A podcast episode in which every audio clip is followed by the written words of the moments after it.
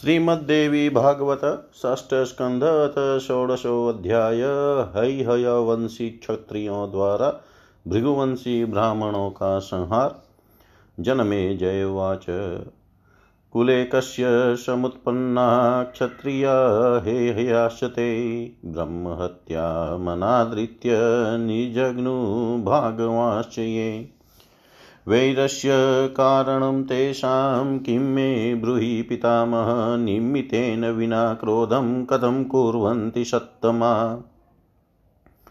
वैरं पुरोहितै सार्धं कस्मात् तेषां जायत नाल्पहेतो हि तद्वैरं क्षत्रियाणां भविष्यति अन्यथा ब्राह्मणान् पूजान् कथं जग्नुर्नागश बाहुजा बलवन्तोऽपि पापभीता कथं नते स्वल्पे अपराधे को हन्याद्वाड्वान् क्षत्रियसभ संदेहो मे मुनिश्रेष्ठ कारणं वक्तुमहर्षि श्रुत्वाच इति पृष्टस्तथा तेन राज्ञा सत्यवती सुत उवाच परं प्रीतः कथां संस्मृत्य चेतसा व्यासुवाच शृणु पारीक्षिते वार्तां क्षत्रियाणां पुरातनीम् आश्चर्यकारिणीं सम्यग् विदितां च पुरा मया कार्तवीर्येति नाम्ना भूद्वै हय पृथ्वीपति सहस्रबाहुर्बलवान् अर्जुनो धर्मतत्पर दत्तात्रेयस्य शिष्यो अभूवद् अवतारो हरेरिव सिद्धः सर्वार्थतः शाक्तो भृगूणां याजयेव स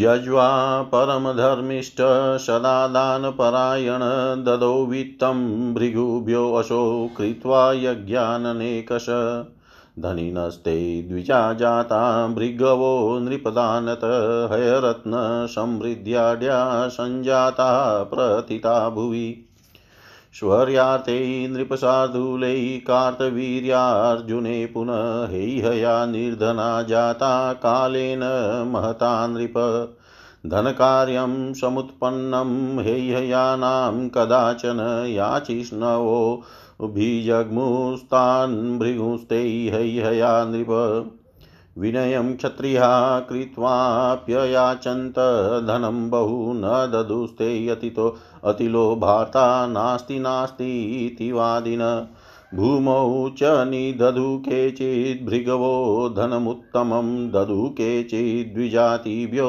ज्ञात्वा क्षत्रियतो भयम् कृत्वा स्थानान्तरे द्रव्यं ब्राह्मणा भयविह्वला त्यक्त्वा श्रमान्ययुः सर्वे भृगुवस्त्रिष्णयान्विता याज्ञाश्च दुःखितान् दृष्ट्वा न दर्दुलोभमोहिता पलायित्वा गता सर्वे गिरिदुर्गानुपाश्रिता ततस्ते हेहयास्तात दुखिता कार्यगौरवात् भृगूणामाश्रमान् जग्मु द्रव्यार्थं क्षत्रियसभा भृगुंस्तु निर्गतान् वीक्षय शून्यास्त्यक्त्वा गृहानत चखनु भूतलं तत्र द्रव्यार्थं हेहयाभृशम् खनताधिगतं वित्तं केनचिद् भृगुवेश्मनि ददृशु क्षत्रिया सर्वे तद्वित्तं श्रमकर्षिता यत्र यत्र समुत्पन्नं भूरि द्रव्यं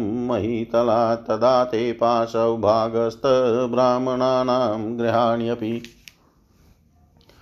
निर्विद्य हेहया द्रव्यं ददृशूर्धनलिप्स्यया ब्राह्मणाश्चक्रशु सर्वे भीताश्च शरणं गता अतिचिन्वत्सु विप्राणां भवना निश्रितं बहु निजग्नुस्तांचरे कोपाद्वाड्वाञ्चरनागतान् ययुस्ते गिरिदुर्गाश्च यत्र वै भृगवस्थिता गर्भादनुकृन्तन्तश्चेरुश्चैव महिमयमाम् प्राप्तान् प्राप्तान् भृगून् सर्वाणि जग्नु निशिते शरैः आबाल वृदान् परान् वमन्य च पातकम् एवमुत्पाट्यमानेषु भार्गवेषु यतस्ततः हन्युगर्वाश्च नारीणां गृहीत्वा हेहयाभृशम् रुरुदुस्ता स्त्रिय कामं कुर्यं इव दुःखिता गर्वाश्च कृन्तिता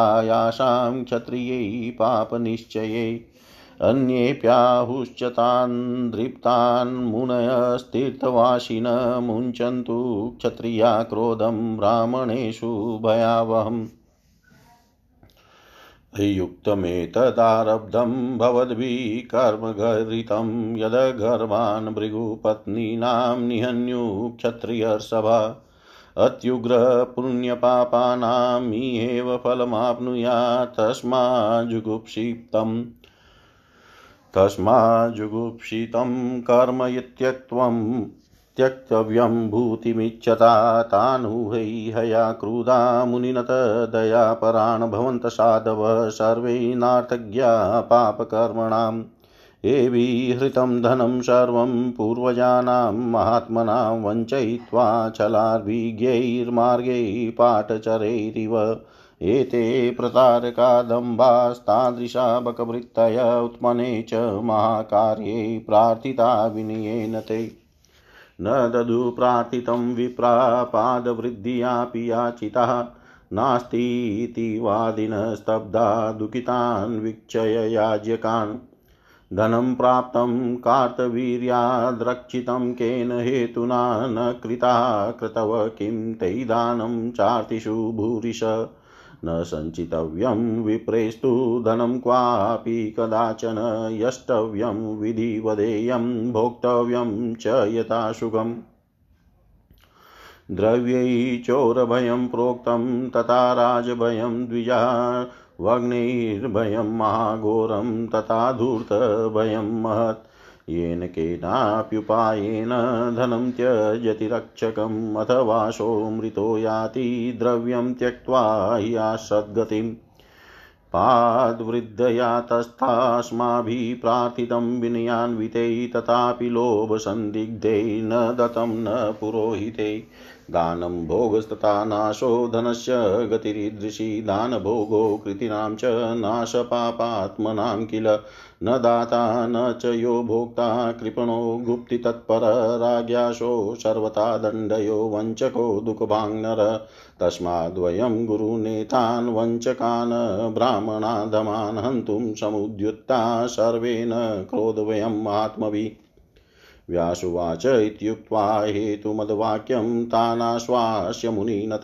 विचेरुश्च विचिन्वाना भृगुदाराननेकश भयाता भृगुपत्न्यस्तु हिमवन्तं धराधरं प्रपेदिरे रुदन्त्यश्च वेपमाना कृशाभृशम् एवं ते हेहय हर्यै विप्राः पीडिता धनकामुकै निहताश्च यदा कामं शरं दैः पापकर्मभिः लोभ एव मनुष्याणां देहसंस्थो महारिपुः सर्वदुःखाकर प्रोक्तो दुःखद प्राणनाशक सर्वपापस्य मूलं हि सर्वदा तृष्णयान्वितः विरोधकृत्री वर्णानां सर्वार्थैः कारणं तथा लोभा त्यजन्ति धर्मं वै कुलधर्मं तथैव हि मातरं भ्रातरं हन्ति पितरं बान्धवं तथा गुरुं मित्रं तथा भार्यां पुत्रं च भगिनीं तथा लोभाविष्टो न हि कुर्यात् कृत्यं पापमोहितः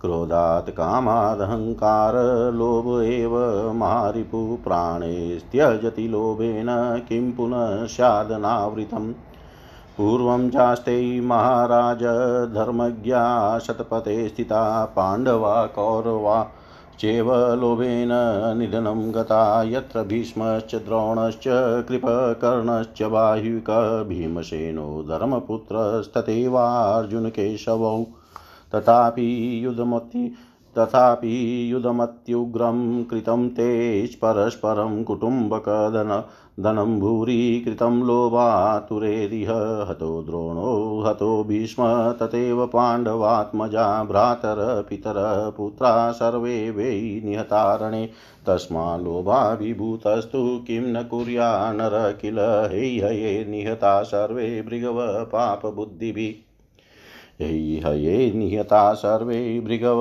पापबुद्धिभिः जन्मेजय बोले, जिन हेहय क्षत्रियों ने ब्रह्म हत्या की लेश मात्र भी चिंता न करके भृगुवंशी ब्राह्मणों का वध कर दिया, वे किसके कुल में उत्पन्न हुए थे? हे पितामह, उनके वैर का क्या कारण था, आप मुझे बतलाइए। श्रेष्ठ जन किसी कारण विशेष के बिना क्रोध कैसे कर सकते हैं? अपने ही पुरोहितों के साथ उनकी शत्रु शत्रुता किस लिए हो गई थी? संभवतः उन क्षत्रियों की उस शत्रु शत्रुता के पीछे कोई महान कारण रहा होगा, अन्यथा पाप से भयभीत रहने वाले वे पराक्रमी क्षत्रिय निरपराध एवं पूजनीय ब्राह्मणों की हत्या क्यों करते? हे मुनिश्रेष्ठ, ऐसा कौन श्रेष्ठ क्षत्रिय होगा जो अल्प अपराध के कारण ब्राह्मणों का वध करेगा? मुझे तो इस विषय में महान शंका हो रही है, इसका कारण बताने की कृपा करें। सूत जी बोले, तब राजा जन्मेजय के इस प्रकार पूछने पर सत्यवती नंदन व्यास जी परम प्रसन्न हुए और मन में उस वृतांत का स्मरण करके कहने लगे। व्यास जी बोले, हे जन्मेजय, मेरे द्वारा पूर्व काल में सम्यक प्रकार से ज्ञात क्षत्रियों से संबंध रखने वाली इस आश्चर्यजनक प्राचीन कथा को आप सुनिए। कार्तवीर्य नामक एक हेहय वंशीय राजा हो चुके हैं। सदा धर्म में तत्पर रहने वाले उन बलवान राजा की हजार भुजाएं थी, वे सहस्त्रार्जुन भी कहे जाते थे। वे भगवान विष्णु के अवतार स्वरूप दत्तात्रेय के शिष्य, भगवती के उपासक, परम सिद्ध सब कुछ देने में समर्थ तथा भृगुवंशी ब्राह्मणों के यजमान थे। वे यज्ञ करने वाले, धर्मनिष्ठ तथा सदैव दान देने में रुचि रखने वाले थे। उन्होंने अनेक यज्ञ करके अपने विपुल संपदा भृगुवंशी ब्राह्मणों को दान कर दी थी। राजा के द्वारा दिए गए दान से वे भृगुवंशी ब्राह्मण बड़े धनी हो गए। घोड़े तथा रत्न आदि संपदा से युक्त हो जाने के कारण जगत में वे अतीव प्रसिद्ध हो गए। हे राजन, नृपश्रेष्ठ कार्तवीर्य अर्जुन के दीर्घ काल तक राज्य करने के पश्चात उनके स्वर्ग चले जाने पर हेहय वंशी क्षत्रिय धनहीन हो गए। हे राजन, किसी समय हेहय क्षत्रियों को कार्य विशेष के लिए धन की आवश्यकता पड़ गई, तब वे धन मांगने की इच्छा से भृगुवंशी ब्राह्मणों के पास गए। उन क्षत्रियों ने अत्यधिक विनम्रता पूर्वक उन ब्राह्मणों से धन की याचना की, किंतु लोभ के वशीभूत उन ब्राह्मणों ने कुछ नहीं दिया और बार बार कहते रहे, मेरे पास नहीं है, मेरे पास नहीं है। हेहय वंशी क्षत्रियों से भयभीत होकर कुछ भृगुवंशी ब्राह्मणों ने अपनी प्रचुर संपत्ति जमीन में गाड़ दी और कुछ ने अन्य ब्राह्मणों को दे दी। भयाक्रांत तथा लोभ के वशीभूत वे सभी भृगुवंशी ब्राह्मण अपना अपना धन स्थानांतरित करके अपने आश्रम छोड़कर अन्यत्र चले गए। अपने यजमानों को दुखित देख कर भी लोभ से विमोहित ब्राह्मणों ने उन्हें कुछ भी नहीं दिया। उन सभी ने भागकर पर्वत की गुफाओं का आश्रय ग्रहण किया। एतात तत्पश्चात कष्ट झेल रहे अनेक हेहय क्षत्रिय प्रमुख विशेष विशेष कार्यवश द्रव्य प्राप्ति के लिए भृगुवंशी ब्राह्मणों के आश्रमों पर पहुँचे। अपने अपने आश्रम को सुनसान छोड़कर भृगुवंशी ब्राह्मणों को बाहर गया वहाँ देख कर वे हेहय क्षत्रिय धन के लिए वहाँ की जमीन खोदने लगे। तत्पश्चात किसी ब्राह्मण के घर में जमीन खोद रहे किसी क्षत्रिय ने कुछ पाया। अब परिश्रम के कारण छिन्नकाय सभी क्षत्रियों ने उस धन को देख लिया। उस समय से जहाँ जहाँ भी पता चलता वे जमीन खोद कर समस्त धन ले लेते थे। धन के लोभ से आसपास रहने वाले ब्राह्मणों को के भी घरों को खोदने पर उन क्षत्रियों को पर्याप्त धन दिखलाई पड़ा। इस पर सभी ब्राह्मण रोने चिल्लाने लगे और भयभीत होकर क्षत्रियों के शरणागत हो गए। बार बार खोजते रहने पर उन ब्राह्मणों के घर से प्राय सभी धन निकल चुका था, फिर भी वे क्षत्रिय उन शरणागत ब्राह्मणों पर कोप करके बाणों से प्रहार करते रहे। इसके पश्चात वे उन पर्वत की गुफाओं में पहुंच गए जहां भृगुवंशी ब्राह्मण स्थित थे। इस प्रकार गर्भस्थ शिशुओं सहित ब्राह्मणों को नष्ट करते हुए क्षत्रिय इस पृथ्वी मंडल पर घूमने लगे। उन्हें जहाँ कहीं भृगुवंशी बालक वृद्ध तथा अन्य भी मिल जाते थे। वे पाप की परवाह किए बिना उन सभी को तीक्ष्ण बाणों से मार डालते थे। इस प्रकार इधर उधर सभी भृगुवंशी ब्राह्मणों के मार दिए जाने पर उन हेहय क्षत्रियों ने स्त्रियों को पकड़ पकड़ कर उनका गर्भ नष्ट कर डाला। पाप कृत्य पर तुले हुए क्षत्रियों के द्वारा जिन स्त्रियों के गर्भ नष्ट कर दिए जाते थे वे बेचारी अत्यंत दुखित होकर कुररी पक्षी की भांति विलाप करने लगती थी। तब अन्य तीर्थवासी मुनियों ने भी अभिमान से मैं चुर उन हेहय वंशी क्षत्रियों से कहा, हे क्षत्रियों, तुम लोग ब्राह्मणों पर ऐसा भयंकर क्रोध करना छोड़ दो। हे श्रेष्ठ क्षत्रियों, तुम लोगों ने तो अत्यंत निंदनीय तथा अनुचित कार्य आरंभ कर दिया है, तो जो कि तुम लोग भृगुवंशी ब्राह्मणों की पत्नियों का गर्भोच्छेद कर रहे हो। अत्यंत उग्र पाप अथवा पुण्य का फल इसी लोक में प्राप्त हो जाता है। इसलिए कल्याण की इच्छा रखने वाले प्राणी को गृहीत कर्म का परित्याग कर देना चाहिए। तत्पश्चात क्रोध में भरे हुए उन हेहय क्षत्रियों ने उन परम दयालु मुनियों से कहा, आप सभी लोग साधु हैं, अतः पाप कर्मों का रहस्य नहीं जानते। छल छद्म को जानने वाले इन ब्राह्मणों ने कपट करके हमारे महात्मा पूर्वजों का सारा धन उसी प्रकार छीन लिया था जैसे कोई लुटेरा किसी पथिक का धन छीन लेता है। ये सभी ठग दंभी तथा बकवृत्ति वाले पाखंडी हैं। आवश्यक कार्य पड़ने पर हमने विनम्रता पूर्वक इनसे धन की याचना की थी, किंतु इन्होंने नहीं दिया।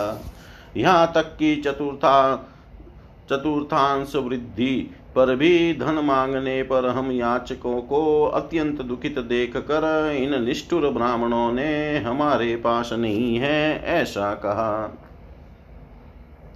महाराज, कार्तवीर्य से धन प्राप्त करके इन्होंने किस प्रयोजन से धन की रक्षा की? इन्होंने न तो यज्ञ किए और न तो याचकों को ही प्रचुर दान दिया। ब्राह्मणों को कभी भी धन का संग्रह नहीं करना चाहिए। यज्ञ करने, दान देने तथा सुखोपभोग में यथेच धन का उपयोग करना चाहिए। हे विप्रो, पास में धन रहने पर चोर, राजा, अग्नि तथा धूर्तों से महान भय कहा गया है। जिस किसी भी उपाय से अपनी ही रक्षा करने वाले को धन छोड़ देता है अथवा वह व्यक्ति धन छोड़कर स्वयं मर जाता है और दुर्गति को प्राप्त होता है। हम सब ने बड़ी विनम्रता के साथ इन लोगों से चतुर्थांश वृद्धि पर धन मांगा था, फिर भी लोभ के कारण संशय में पड़े हुए पुरोहितों ने हमें धन नहीं दिया। दान, भोग तथा नाश, धन की इस प्रकार की गति होती है।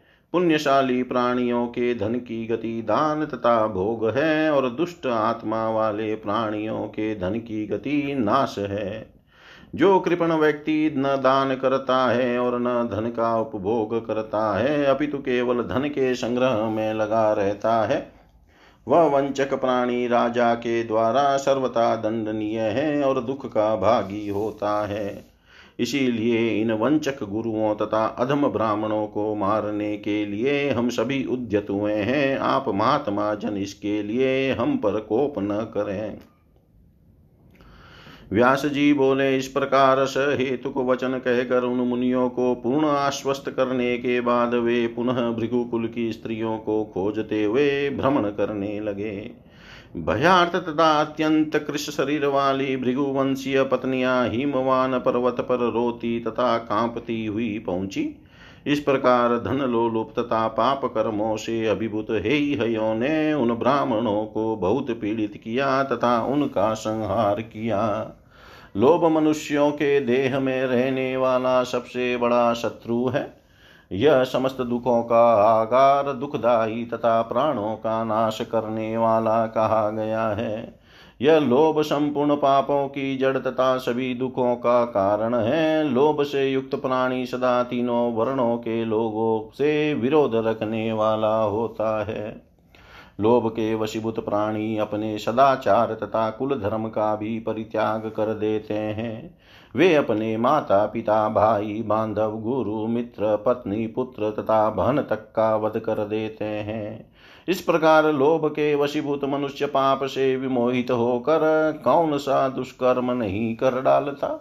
क्रोध काम तथा अहंकार भी बढ़कर का क्रोध काम तथा अहंकार से भी बढ़कर लोभ महान शत्रु है। लोभ में पड़कर मनुष्य अपने प्राण तक गंवा देता है। फिर इसके विषय में और क्या कहा जाए।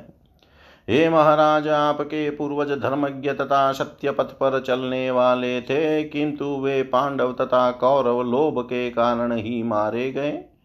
जहाँ भीष्म पितामह द्रोणाचार्य कृपाचार्य कर्णबाही भीमसेन धर्मपुत्र युधिष्ठिर अर्जुन तथा श्री कृष्ण थे, फिर भी लोभ के वशीभूत उन्होंने आपस में भीषण युद्ध किया और अपने कुटुंब का महाविनाश कर डाला।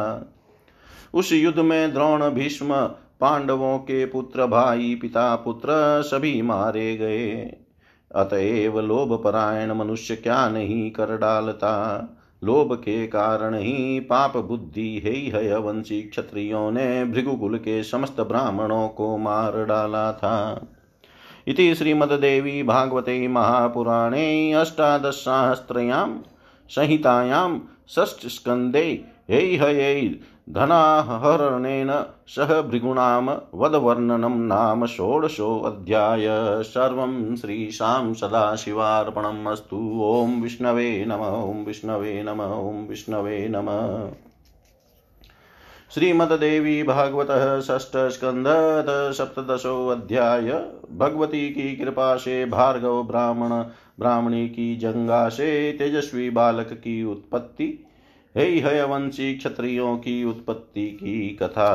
जन्मेजय उवाच कथं ताश स्त्रियः सर्वां भृगूणां दुःखसागरात् मुक्ता वंश पुनस्तेषां ब्राह्मणानां स्थिरो भवत्। हेहयै किं कृतं कार्यं हत्वा तान् ब्राह्मणानपि क्षत्रियै लोभसंयुक्तै पापाचारै वदस्वत।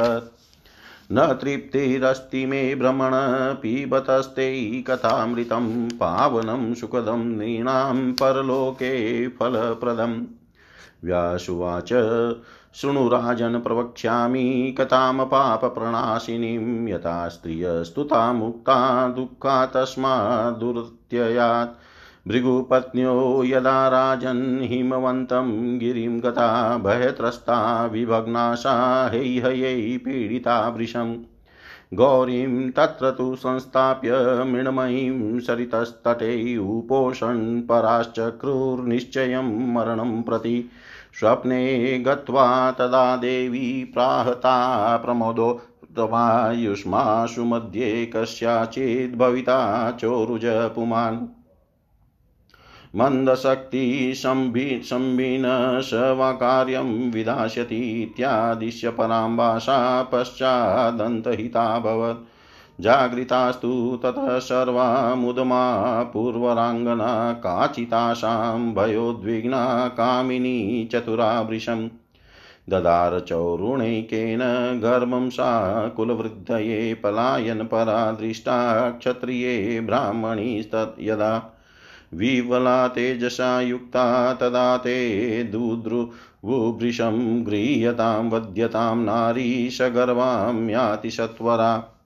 इति ब्रुवन्तः सम्प्राप्ता कामिनीं खड्गपाणय सा भयाता तु तान् दृष्ट्वा रुरोदसमुपागतान्। गर्भस्य रक्षणार्थं सा चुक्रोशाति भयातुरा रुदतिं मातरं श्रुत्वा दीनां प्राणविवर्जिताम्। निराधारां क्रन्दमानां क्षत्रियै वृषतापितां गृहीतामिव सिंहेन सगर्भां हरिणीं यथा। सां साश्रुनेत्रां वेपमानां संक्रुध्य बालकस्तदा भित्वोरुं निर्जगामाशु गर्भः सूर्य इवापर। मुष्णन् दृष्टिक्षत्रियाणां तेजसा बालकः शुभः दर्शनाद बालकस्याशु सर्वे जाता विलोचना बभ्रमुर्गिरि दुर्गेषु जन्मान्धा इव क्षत्रिया चिन्तितम् मनसा सर्वे किमेतदिति साम्प्रतं सर्वे चक्षुर्विहीना यज्जाता स्म बालदर्शनात् ब्राह्मण्यास्तु प्रभावोऽयं सतीव्रत बलं महत् क्षणाद्वां मोघसङ्कल्पाः किं करिष्यन्ति दुःखिता इति संचिन्तय मनसा नेत्रहीना निराश्रया ब्राह्मणीं शरणं जग्मुर्हेहयां गतचेतस प्रणेमुस्तां भयत्रस्तां कृताञ्जलिपुटाश्च ते ऊचुश्चेनां भयोद्विग्नां दृष्ट्यर्थं क्षत्रियसभा प्रसीदशुभगे मातसेवकास्ते वयं किल कृतापराधारम्भोरु क्षत्रिया पापबुद्धय दर्शना तव तन्वङ्गी जाता सर्वे विलोचना मुखं तेनेव पश्यामो जन्मान्धा इव भामिनी अद्भुतं ते तपोवीर्यं किं कुर्म पापकारिण शरणं ते प्रपन्नास्मो देहि चक्षुषीमान देहि अन्धत्वं मरणादुग्रं कृपां कर्तुं त्वमर्हसि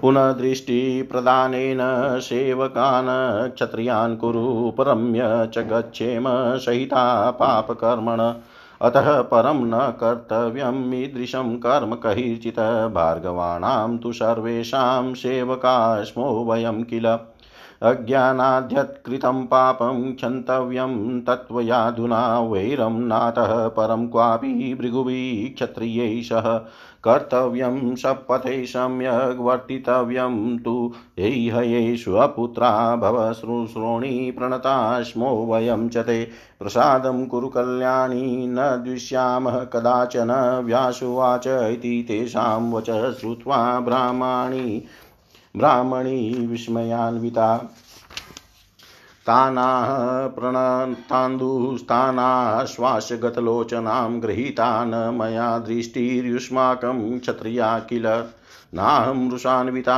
सत्यं कारणं शृणुताद्यय तयं च भार्गवो नूनमूरजः कूपितोऽद्यवः चक्षुषी तेन युष्माकं स्तम्भितानि रुषावता स्वबन्धून् निहतान् ज्ञात्वा गर्भस्थानपि क्षत्रियै अनागशो धर्मपरास्ताप्सान्दन् काम्यया गर्भानपि यदा पुयूयं भृगुनग्नस्तु पुत्रकः तदायमूर्णा गर्भो मया वर्ष शतं धृतः षड्गङ्गश्चाकिलो वेदो गृहीतो वनेन चाञ्जसा गर्भस्तेनापि बालेन भृगुवंश विवृद्धये सोऽपि पितृवदानूनं क्रोधे दोहन्तुमिच्छति भगवत्या प्रसादेन जातोऽयं मम बालक तेजसा यस्य दिव्येन चक्षुषी मुषितानिव तस्मादौर्वं सुतं मेद्य याचध्वं विन्यान्विता प्रणिपातेन तुष्टो वशो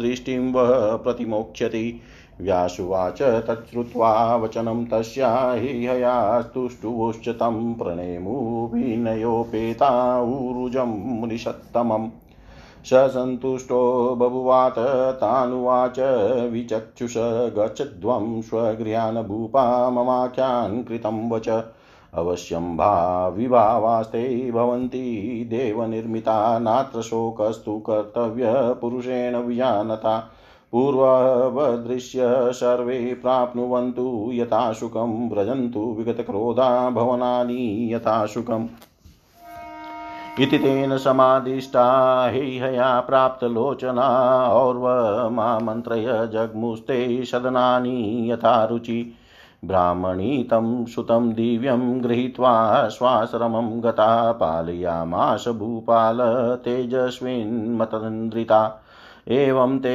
कथितं राजन् भृगुणां तु विनाशनं लोभाविष्टै क्षत्रियैश्च यत्कृतं पातकं किल जन्मेजयवाच श्रुतं मया महत्कर्म क्षत्रियाणां च दारुणं कारणं लोभ एवात्र दुःखश्च भयोस्तु सः किञ्चित् प्रष्टुमिच्छामि संशयं वासविसुत हेहयास्ते कथं नाम्ना ख्याता भुवि नृपात्मजा यदोस्तु यादवा कामं भरताद् भारतास्तथा हेहय कोऽपि राजा भूतेषां वंशे प्रतिष्ठितः तदहं श्रोतुमिच्छामि कारणं करुणानिधे हेहयास्ते कथं जाता क्षत्रिया केन कर्मणा। व्यासुवाच हेहयानां समुत्पत्तिं शृणु भूप सविस्तरां पुरातनीं सुपुण्यां च कथां पापप्रणाशिनीं कस्मिंश्चित् समये भूप सूर्यपुत्र सुशोभन रेवन्तेति च विख्यातो रूपवान् मितप्रभ उच्चैश्रवा हयरत्नं मनोहरं जगाम विष्णुसदनं वैकुण्ठं भास्करात्मज भगवद्दर्शनाकाङ्क्षी हयारूढो यदागत हयस्तस्तु तदा दृष्टो लक्ष्म्याशो रविनन्दन रमावीक्षय हयं दिव्यं भ्रातरं सागरोद्भवं रूपेण विस्मिता तस्य तस्थो स्तम्भितलोचना भगवानपि तं दृष्ट्वा हयारूढं मनोहरम् आगच्छन्तं रमां विष्णुपप्रच प्रणयात् प्रभु कोऽयमा याति चार्वाङ्गी हयारूढ इवापर स्मरते जस्तनुकान्ते मोहन् भुवनत्रयम् प्रेक्षमाणा तदा लक्ष्मीश्चिता देव देवयोगत नोवाच वचनं किञ्चित् पृष्टापि च पुनः पुनः।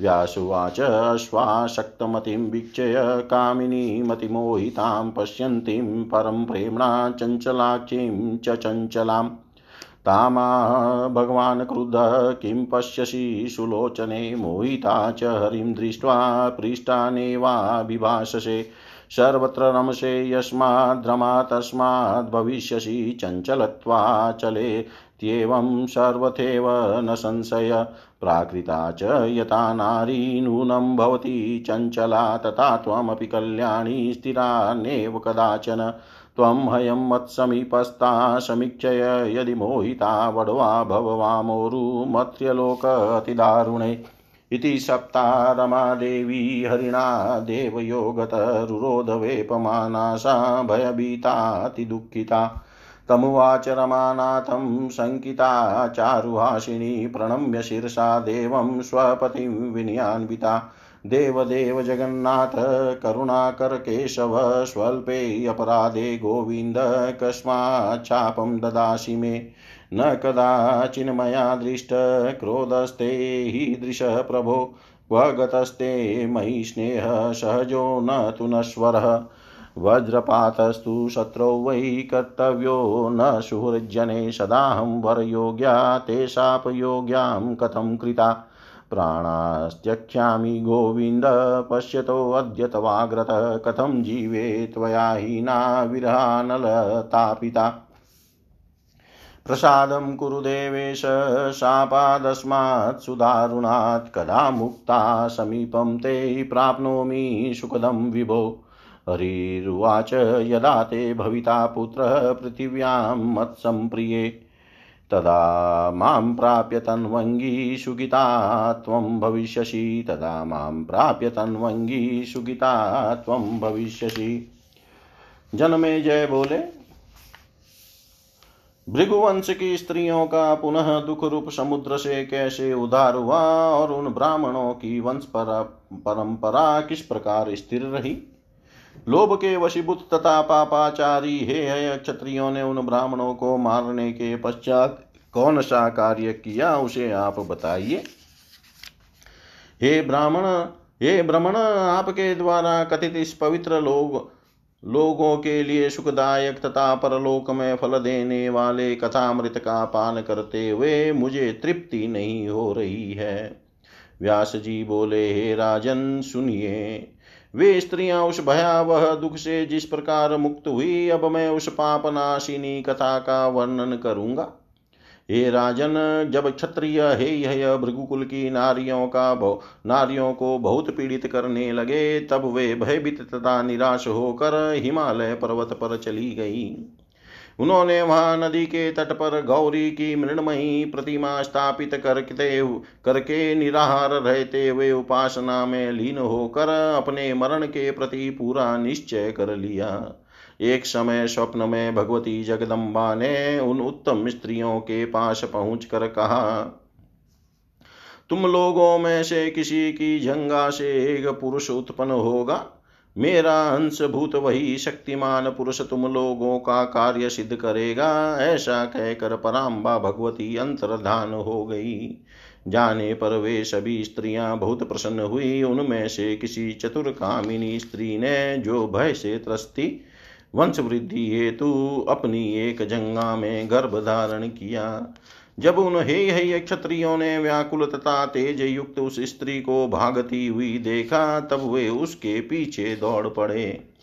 यह गर्भ धारण करके वेग पूर्वक भागी जा रही है, इसे पकड़ लो और मार डालो। इस प्रकार कहते हुए हाथ में तलवार लेकर वे उस स्त्री के पास पहुंच गए।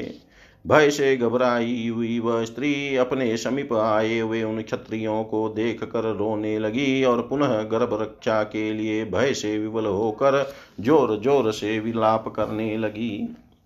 तब दयनीय दशा वाली प्राणहीन सी प्रतीत हो रही आश्रयहीन क्षत्रियों से पीड़ित होने के कारण क्रंदन करती हुई सिंह के द्वारा पकड़ी गई गर्भवती हिरणी के समान प्रतीत होने वाली, आंसू भरे नेत्रों वाली तथा थर थर कांपती हुई माता का रुदन सुनकर वह सुंदर गर्भस्थ बालक कुपित होकर अपने तेज से क्षत्रियों की नेत्र ज्योति का हरण करता हुआ जंगा का भेदन करके दूसरे सूर्य की भांति शीघ्र ही बाहर निकल आया। उस बालक की ओर देखते ही वे सभी दृष्टिहीन हो गए। तत्पश्चात वे क्षत्रिय जन्मांध की भांति पर्वत की गुफाओं में इधर उधर भटकने लगे। सभी क्षत्रिय मन में विचार करने लगे कि इस समय यह क्या हो गया है। हम सभी लोग बालक को देखने मात्र से चक्षुहीन हो गए। ऐसा प्रतीत होता है कि इसी ब्राह्मणी का यह प्रभाव है, क्योंकि सतीव्रत एक महान बल है। अमोघ संकल्प वाली दुखित स्त्रियां क्षण भर में न जाने क्या कर डालेगी।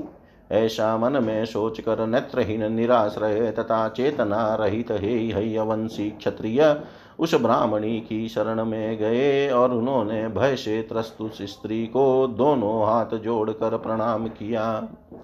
वे श्रेष्ठ क्षत्रिय अपनी नेत्र ज्योति के लिए इस भयाकुल ब्राह्मणी से कहने लगे, हे शुभगे, हे माता, हम सब आपके सेवक हैं, अब आप हमारे ऊपर प्रसन्न हो जाइए। हे रंभोरु, पाप बुद्धि वाले हम क्षत्रियों ने अपराध किया है। हे तनमंगी, इसीलिए आपको देखते ही हम सब चक्षुहीन हो गए। हे भामिनी, जन्म से अंधे व्यक्ति की भांति हम आपका मुख दर्शन कर पाने में समर्थ नहीं है। आपका तप तथा पराक्रम अद्भुत है, हम पाप परायण कर ही क्या सकते हैं। हे मानदे, हम आपकी शरण में हैं, हमें नेत्र दीजिए, क्योंकि नेत्र ज्योति से वीन हो जाना मृत्यु से भी कष्टकारक होता है। आप हमारे ऊपर कृपा कीजिए। फिर से नेत्र ज्योति देकर इन समस्त क्षत्रियों को अपना सेवक बना लीजिए। इसके बाद पाप कर्म से रहित होकर हम लोग साथ साथ चले जाएंगे। अब हम लोग इस प्रकार का कर्म कभी नहीं करेंगे। अब हम सभी भार्गव ब्राह्मणों के सेवक हो गए। हम लोगों ने अज्ञानवश जो भी पाप किया है, उसे आप क्षमा करें। हम हेहय क्षत्रिय शपथ पूर्वक कहते हैं कि आज से कभी भी भृगुवंशी ब्राह्मणों के साथ हमें वैर भाव नहीं रखना चाहिए और यथोचित व्यवहार करना चाहिए। हे सुश्रोणी, आप पुत्रवती होवे, हम आपकी शरण में हैं। हे कल्याणी, आप कृपा करें, हम लोग कभी अब कभी भी द्वेष भाव नहीं रखेंगे। व्यास जी बोले, उन क्षत्रियों की यह बात सुनकर ब्राह्मणी विस्मय में पड़ गई और उसने शरणागत तथा दुर्गति को प्राप्त उन नेत्रहीन क्षत्रियों को आश्वासन देकर कहा, हे क्षत्रियों, आप लोग निश्चित रूप से जान लें कि मैंने आप सबको दृष्टि का आप सबकी दृष्टि का हरण नहीं किया है। मैं आप लोगों पर कुपित नहीं हूँ। अब मैं वास्तविक कारण बता रही हूँ, आप लोग सुनिए। मेरी जंगा से उत्पन्न यह भृगुवंशी बालक आज आप लोगों पर कुपित है। क्षत्रियों के द्वारा अपने बांधवों और यहाँ तक कि गर्भस्थित बालकों का वध किए जाने की बात जानकर कोपविष्ट इसी बालक ने आप लोगों के नेत्र स्तंभित कर दिए हैं। हे वत्सगण, जब आप लोग निरपराध धर्मनिष्ठ तथा तपस्वी भार्गव ब्राह्मणों और गर्भस्थ बालकों को भी धन लोलुपता में पड़कर मार रहे थे, तभी मैंने इसे अपनी जंगा में गर्भ रूप से एक सौ वर्ष तक धारण किए रखा। भृगुवंश की वृद्धि के लिए इस गर्भस्थ बालक ने छह अंगों सहित संपूर्ण वेदों का बड़े सहज भाव से अध्ययन कर लिया है और अब यह अपने पितृजनों के वध से अत्यंत कुपित होकर आप लोगों का संहार करना चाहता है। मेरा यह पुत्र भगवती की कृपा से उत्पन्न हुआ है, जिसके अलौकिक तेज ने आप लोगों के नेत्र हर लिए हैं। अतएव आप लोग इसी समय मेरी जंगा से उत्पन्न इस बालक से विनम्रता पूर्वक याचना कीजिए।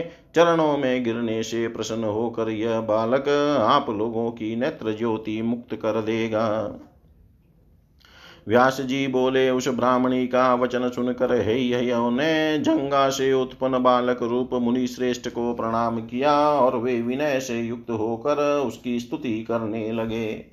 तत्पश्चात प्रसन्न होकर उस बालक ने उन नेत्रहीन क्षत्रियों से कहा, हे राजाओं, अब तुम लोग मेरी कही हुई बात पर विश्वास करके अपने घर लौट जाओ। देव ने जो विधान सुनिश्चित कर दिए हैं वे अवश्य होकर रहते हैं। ज्ञानी व्यक्ति को इस विषय में चिंता नहीं करनी चाहिए। सभी ऋषिगण पूर्व की भांति सुख प्राप्त करें तथा सभी क्षत्रिय भी अब क्रोध रहित होकर सुखपूर्वक अपने अपने घरों के लिए प्रस्थान करें। इस प्रकार उसके कहने पर उन हेहय वंशी क्षत्रियों को दृष्टि प्राप्त हो गई और वे और उरु से उत्पन्न उस बालक से आज्ञा लेकर आनंद पूर्वक अपने अपने घर चले गए। हे राजन, वह ब्राह्मणी भी उस तेजस्वी तथा अलौकिक बालक को लेकर अपने आश्रम चली गई और बड़ी सावधानी पूर्वक उसका पालन पोषण करने लगी। हे राजन, इस प्रकार भृगुवंश के विनाश तथा लोभ के वशीभूत हेहय क्षत्रियों ने जो पाप कर्म किया था उसके विषय में मैंने आपसे कहा। जन्मेजय बोले, हे मुने, मैंने क्षत्रियों के अत्यंत दारुण कर्म के विषय में सुन लिया। यह लोक तथा परलोक में दुख देने वाला वह लोभ ही इसमें मूल कारण है। हे सत्यवती नंदन, मैं संशयग्रस्त हूँ। इस विषय में आपसे कुछ पूछना चाहता हूँ। ये क्षत्रिय राजकुमार इस जगत में हेहय नाम से क्यों प्रसिद्ध हुए? यदु से यादव हुए तथा भरत से भारत हुए। उसी प्रकार क्या उन क्षत्रियों के वंश में हेहय नामधारी कोई प्रतिष्ठित राजा हुआ था?